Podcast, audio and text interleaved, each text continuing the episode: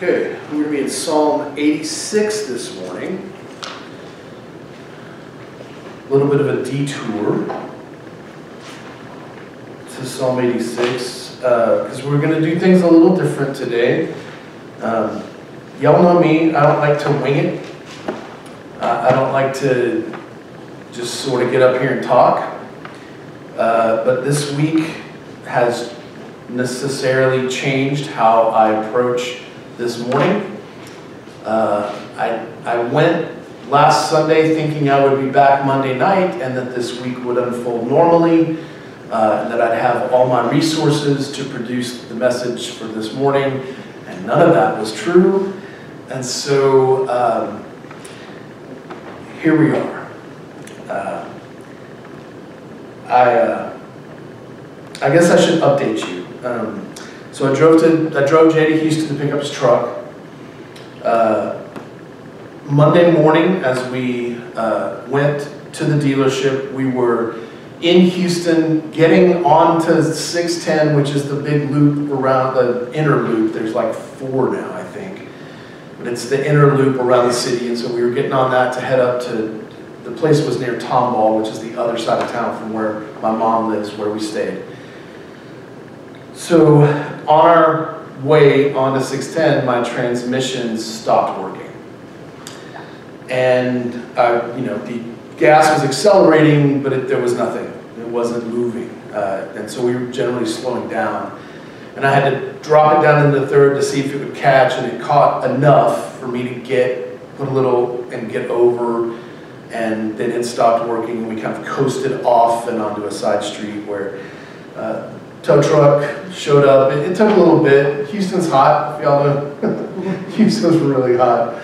Uh, but a tow truck showed up fairly quickly uh, once we called, and they took us to one shop, and then that guy was like, I don't have time, send me over to another place. Um, and then I called my mom once we got there, and they said they could work on it and try to get it through quickly. Quickly with the tr transmission is, you know, days. So we sat there, they didn't have any AC, we sat there in the heat for however long. Took my mom, I don't know. Nothing against her, she had to get ready, she had to get up there, it's halfway across town. It just took a while. Um, when she got there, we left the Yukon, we went on up to the dealer to get Jay's truck, got Jay's truck. It took us a little while.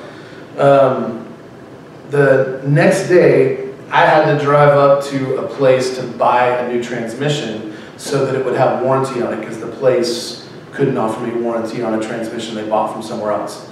So I had to go and buy it. Uh, and it, my mom's AC wasn't working that day, and we drove about an hour up a street called Kirkwood, which if you've ever been in Houston and been on Kirkwood, it's one of the worst roads in town.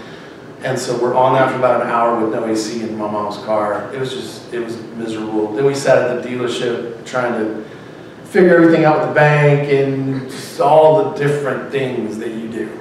It took them a while.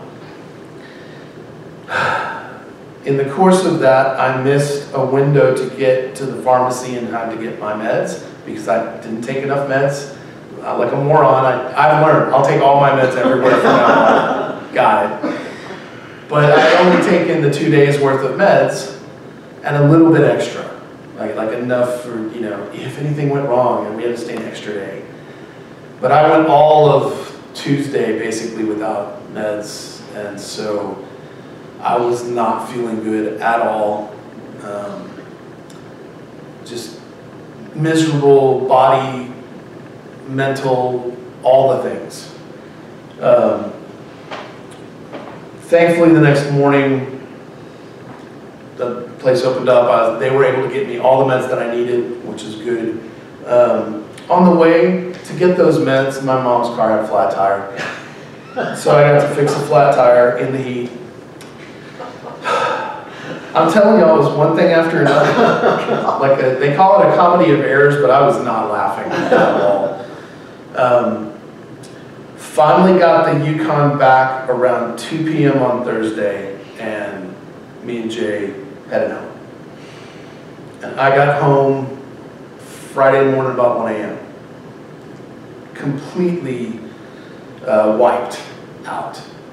I was annoyed with everyone and everything, all, all parties considered. Uh, I was angry at my Yukon. I was angry at Houston, which is justifiable.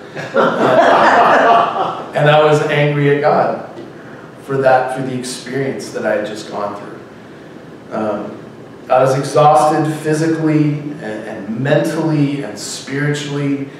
Um, I was sad about the state of my finances because they're just not great. Uh, and that played into sort of things that happened. I was convinced that nothing good could come from any of this, any of what I experienced. Uh, and I had agreed initially to go to Houston, even though I, I had a bad feeling about going. Um, I even told Jackson the night before uh, that I thought it was a bad idea. You remember me saying that? Yeah. And I, would said something to him, and I'd said something to Rick.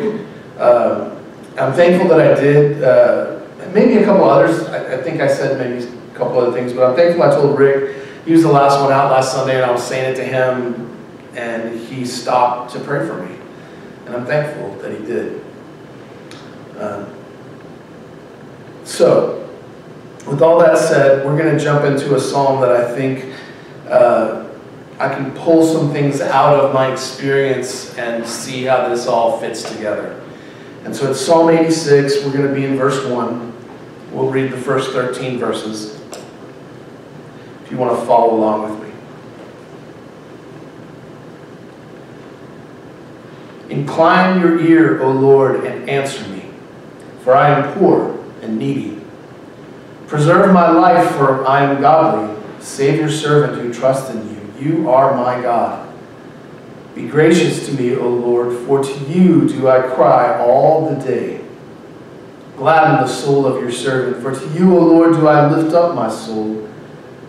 For you, O Lord, are good and forgiving, abounding in steadfast love to all who call upon you. Give ear, O Lord, to my prayer, and listen to my plea for grace. In the day of my trouble I call upon you, for you answer me. There is none like you among the gods, O Lord, none are there, nor are there any works like yours. All the nations you have made shall come and worship before you, O Lord, and shall glorify your name. For you are great and do wondrous things. You alone are God. Teach me your way, O Lord, that I may walk in your truth. Unite my heart to fear your name. I give thanks to you, O Lord my God, with my whole heart, and I will glorify your name forever. For great is your steadfast love toward me. You have delivered my soul from the depths of Sheol. May God bless the reading of his word. All right, so like I said, it's going to be a little different. I'm going to go through and break down the verses, but I didn't have time to study all the Greek and Hebrew and all the fun things normally. Uh, so you're getting sort of a quick draw on this one. In the first couple of verses, he talks about uh, this is a prayer of David. He talks about being needy, uh, asking God to save your servant who trusts in you. Now, this, this week, I, I prayed pretty much along these lines. Uh, not in a spiritual sense, not save me from eternal, you know, torment and hell and all. I didn't pray any of that. I was praying, save me. I am needy, save me from this situation that I'm in in the moment. Um, I, I needed rescue and I needed deliverance. And uh, what I think we need to recognize here is that salvation isn't just eternal, it's present. We can be presently saved from things as well. Uh, even if we have to go through them. I had to go through this week. I had to experience the things that I experienced, but God was still saving me through that. And I think that's important for us to recognize when, because I'm not the only one who's had a burnt out transmission, right? Or something.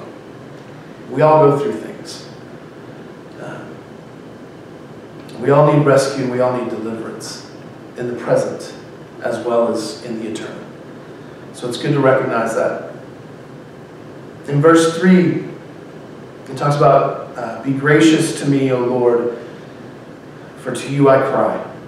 And he says all the day long, and I mean, that, maybe that's exaggerated, I don't know. But be gracious because I'm crying out to you. I told you I was drained pretty much of emotion. I, I remember at one point sitting at my mom's uh, kitchen table, just sort of staring vaguely at the wall. Not, not really thinking, not really processing anything, just kind of blank.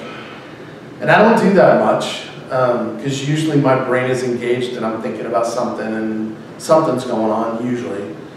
But I just checked out and I don't, I don't typically do that. But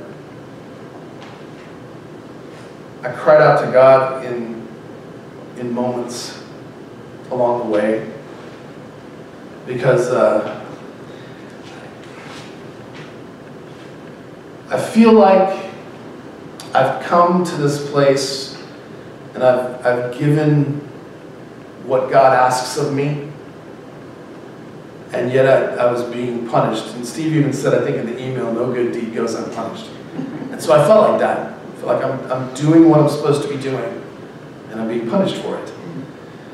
And that, you know, but I was still calling out to God, and that's key. Uh, because a lot of times I think what happens is people get upset, people get angry at the situations they go through, the things that they experience, and they stop talking to God because they're upset. And then that relationship just sort of breaks. Not from God's side, obviously, but from us. And so I continued talking to God even in all of my upsetness. I would have these moments of you could call it a struggle, I guess, kind of like Jacob wrestling with God, trying to get the blessing. Um, but I struggled with why God would allow this to happen. Um, and I remember at one point I just wanted to go yell at the sky, just just go out somewhere, ah, just let it let it out because I had a lot sort of bottling up. And I had a couple of people tell me, no, that won't do any good. And I thought, yeah, well, it'll do a lot of good you know. Um, especially if I could aim it at Houston, like anyway, in verses 4 and 5, he says, uh, To you, O Lord, I lift up my soul, for you abound in steadfast love to all who call on you. Now, I didn't feel like I could talk to anyone. I didn't really feel like I wanted to talk to anyone. I had to keep talking to people. I had to talk to the transmission place, and I had to talk to the tow truck, and I had to talk to the, you know, my mom and Jay and Steve and different folks about what was going on. I had to talk to folks. Didn't want to talk to anybody. I don't know if y'all have experienced that when, when you sort of get into a situation, you're you're upset and you're hurt and you're depressed maybe even, and you just don't want to talk to anybody. And that's where I was. I just wanted to sit in my room with the door closed and just be there. Uh,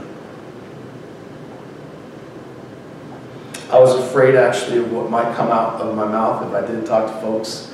I was really having to keep a check on it because uh, I don't I don't have a potty mouth, but I can, and I didn't want to do that. I didn't want to unleash on any of the people I was talking to. Uh, I didn't want to take it out on them for what I was going through, you know, uh, because it wasn't it wasn't Jackson's fault that the transmission was out. So I didn't want when I talked to him, I didn't want to be ang- let that angry sort of spill over. You know what I'm saying?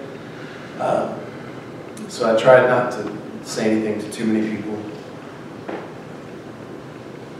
But I also trust that, uh, and this is important, I trust that God is big enough to handle anything that I'm thinking or feeling.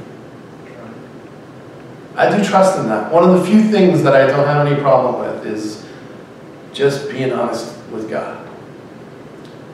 Because I'm convinced that communicating, even if it's about negative stuff, is more important than not communicating. It, it's, it's necessary. And so even if I'm saying angry things to God. even if I'm questioning God, I'm still talking to God. And that's so much more important. And I think there's evidence all through Scripture of that happening. You look at even the Psalms of David, other Psalms than this one, and it's, Have you forgotten me? Where are you? Why has this become what is going on? You know, that, that sort of thing is there. Oh, how long, oh Lord, will you abandon us? And God continues to interact, and David's actually called a man after God's own heart, and he says all these things. And so I didn't think there was anything wrong with me being honest with God and saying things to God that I probably couldn't say to anybody else. Just keep communicating. That was the key. And I did all week. In verses 6 and 7, it talks about give ear, O Lord, to my prayer, listen to my plea for grace. In the day of my trouble, I call upon you, for you answer me. And as I said earlier in the explanation of what happened, pardon me, I was in a desperate situation. I had, just before all this, I had spent $2,000 on a credit card to fix the newer Yukon so that Melissa could take it to Kansas. We had to fix, uh, we had a, a, coolant leak and a freon leak. So the air was hot and the coolant was leaking all the time. So the engine was running hot. So we had this whole thing going on. So I just spent all that money on that. I didn't have any money. I didn't have that money, much less transmission money. And I was, I was worried that I wouldn't be able to fix the transmission at all, that I was going to be stuck. when they told me how much it would cost, I was, I was devastated. I was overwhelmed. It was crazy expensive. I think it was forty-two hundred dollars, and that, and then labor was on top of that. I was pretty sure I was going to be stuck in Houston with no vehicle, or either that, or I was going to have to ride home with Jay and then be stuck here with no vehicle either way. Um, and I mean, that Yukon's been a good vehicle for the most part. It's gotten us around, it's taken us places, done its, it's done its job. But I was pretty convinced that that was over and that we were going to be stuck with one car. And I didn't know how we were going to manage. Um, I was stressed and I was worried. There's something about the unknown, about not knowing how you're going to make the next thing that just can be overwhelming. And so I called out to God, and, and in the day of my trouble, God, listen, please. Listen to what I'm asking. In verses 8 through 10, David claimed that there are no gods like God. There's none like him. For you are great and do wondrous things. Now, there are no gods other than God, right? there's these other things, deities. But there is only one God. There is only one Yahweh.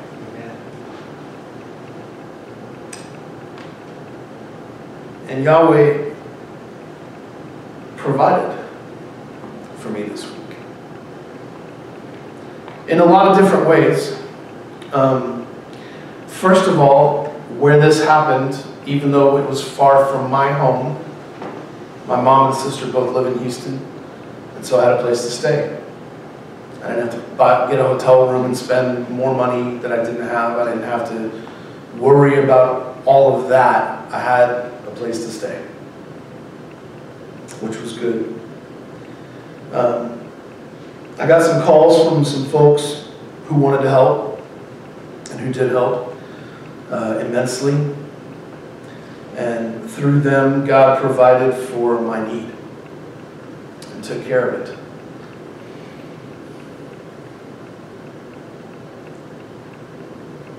And I'm trying not to get too emotional, but that's, we don't like to depend on others. We don't like to, we're, you know, the American way do it yourself, pull yourself up by your bootstraps and all that stuff. And so we don't tend to like those sort of experiences, but I'll say this. I felt so loved in those moments when people were reaching out to me, praying with me, praying for me, and then providing because God was moving them to provide for me.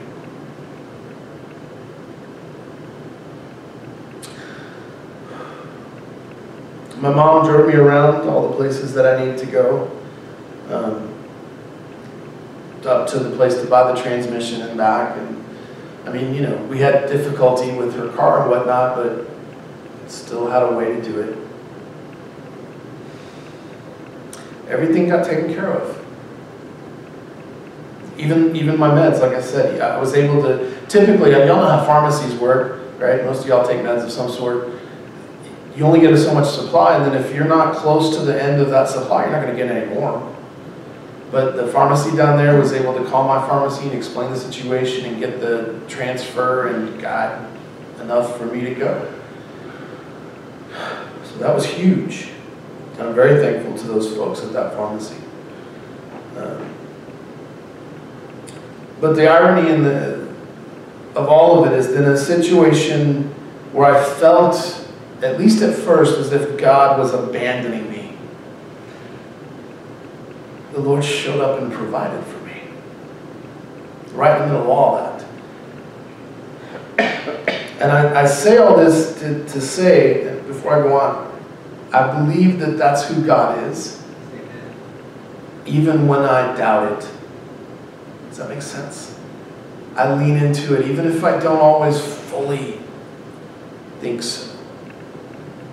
I'm going to put my foot into the blank space and just trust because God has shown up for me time and time again. And I believe God has shown up for y'all as well and will continue to show up for all of us. Verse 11, David says, Teach me your way, I may walk in your truth. Which very much sounds like Psalm 119 if you sort of read it and hear what he's saying. Um,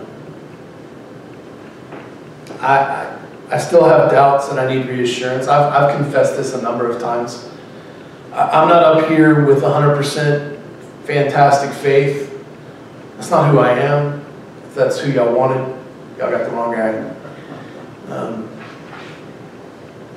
but I'm willing to lean forward even when I doubt and walk and try as best I can to continue walking in the Spirit even when I don't feel like it.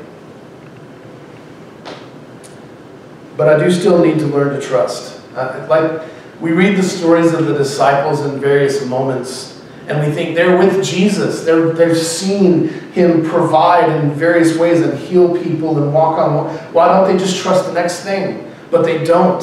Over and over again, they don't. And I'm, I'm right there, right in that crew, which is apparently very good company. The kingdom of God. So I still need to learn to trust. I still need to, to figure out how to keep my eyes on God when I step out of the boat. When the storm is raging all around me. When the waves are capsizing everything and pouring in. And there's a song, I don't know if any of y'all have heard it, it's a song by Natalie Grant called Even in the Storm. I feel like that. I'll praise you in this storm. I will step out. Because I feel like Jesus wants us to follow him even through the tough stuff. And I'm pretty sure that's what he told us was coming anyway. And I still need to lean into what the Holy Spirit is doing. I, I can't see ahead. I couldn't see ahead of the things that were happening this week. I couldn't tell you what the next thing was. I, I was lost. When we pulled off and the transmission isn't working, I was like, what do I do?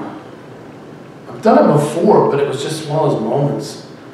I was like, okay, let's find a place goes close by, let's get a tow truck, like figuring it all out. But what do I do? How do I how do I figure this out? How do I pay for what it's going to cost? How do I all the things I didn't know what was next. Uh, I was thinking about my trip next week to New Mexico? How do I manage to get to New Mexico for a thing that I've already sort of paid for parts of if I don't have a vehicle? How do I do that? Um,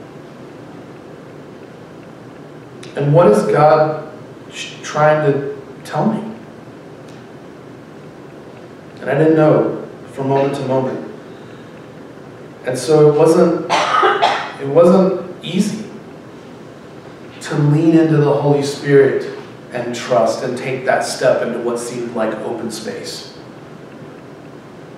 And I feel like I still need to, to learn about that and how to do it and keep doing it. I'm not there yet. I'm a work in progress. And this may seem funny, I don't know, but I need to listen to my own sermons. Not because I'm a great preacher or, you know, fascinated with my voice or anything else, but just the, the things I've been saying for 10 years now here. You know, the way God will provide through the hard times. And how we have to trust, whether or not we feel like trusting. And like I have said before, I feel like most of my sermons I'm preaching to me throughout the week. I'm I'm hearing from God, God speaking to me, I'm sharing with y'all. But yeah.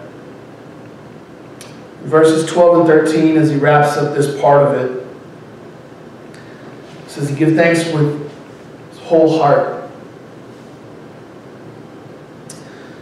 For great is your love.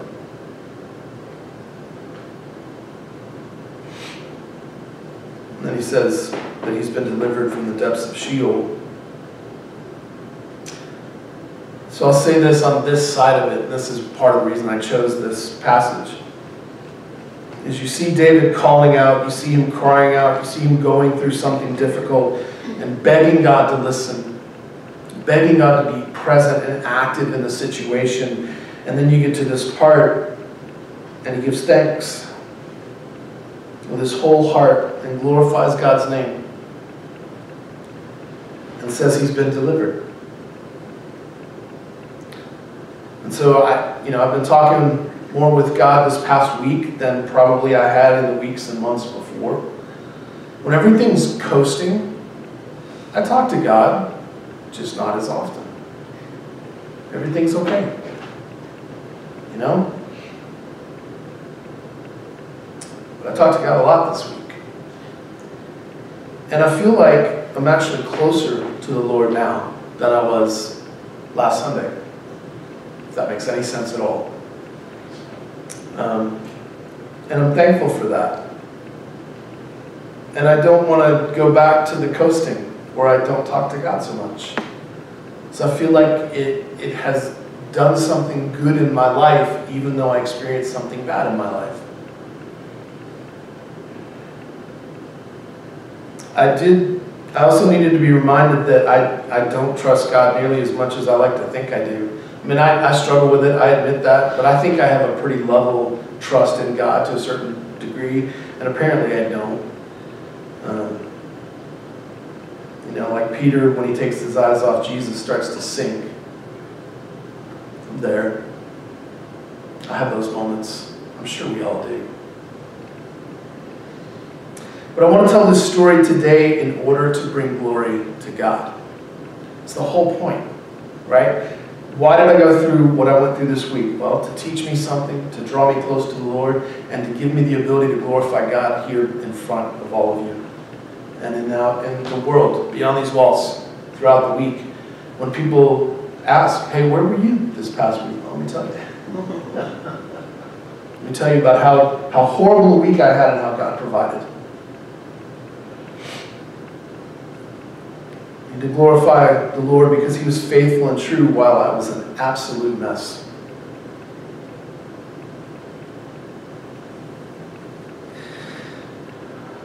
I can't say that enough. I, I don't want to go into too much detail about how much of a mess I was because it was bad.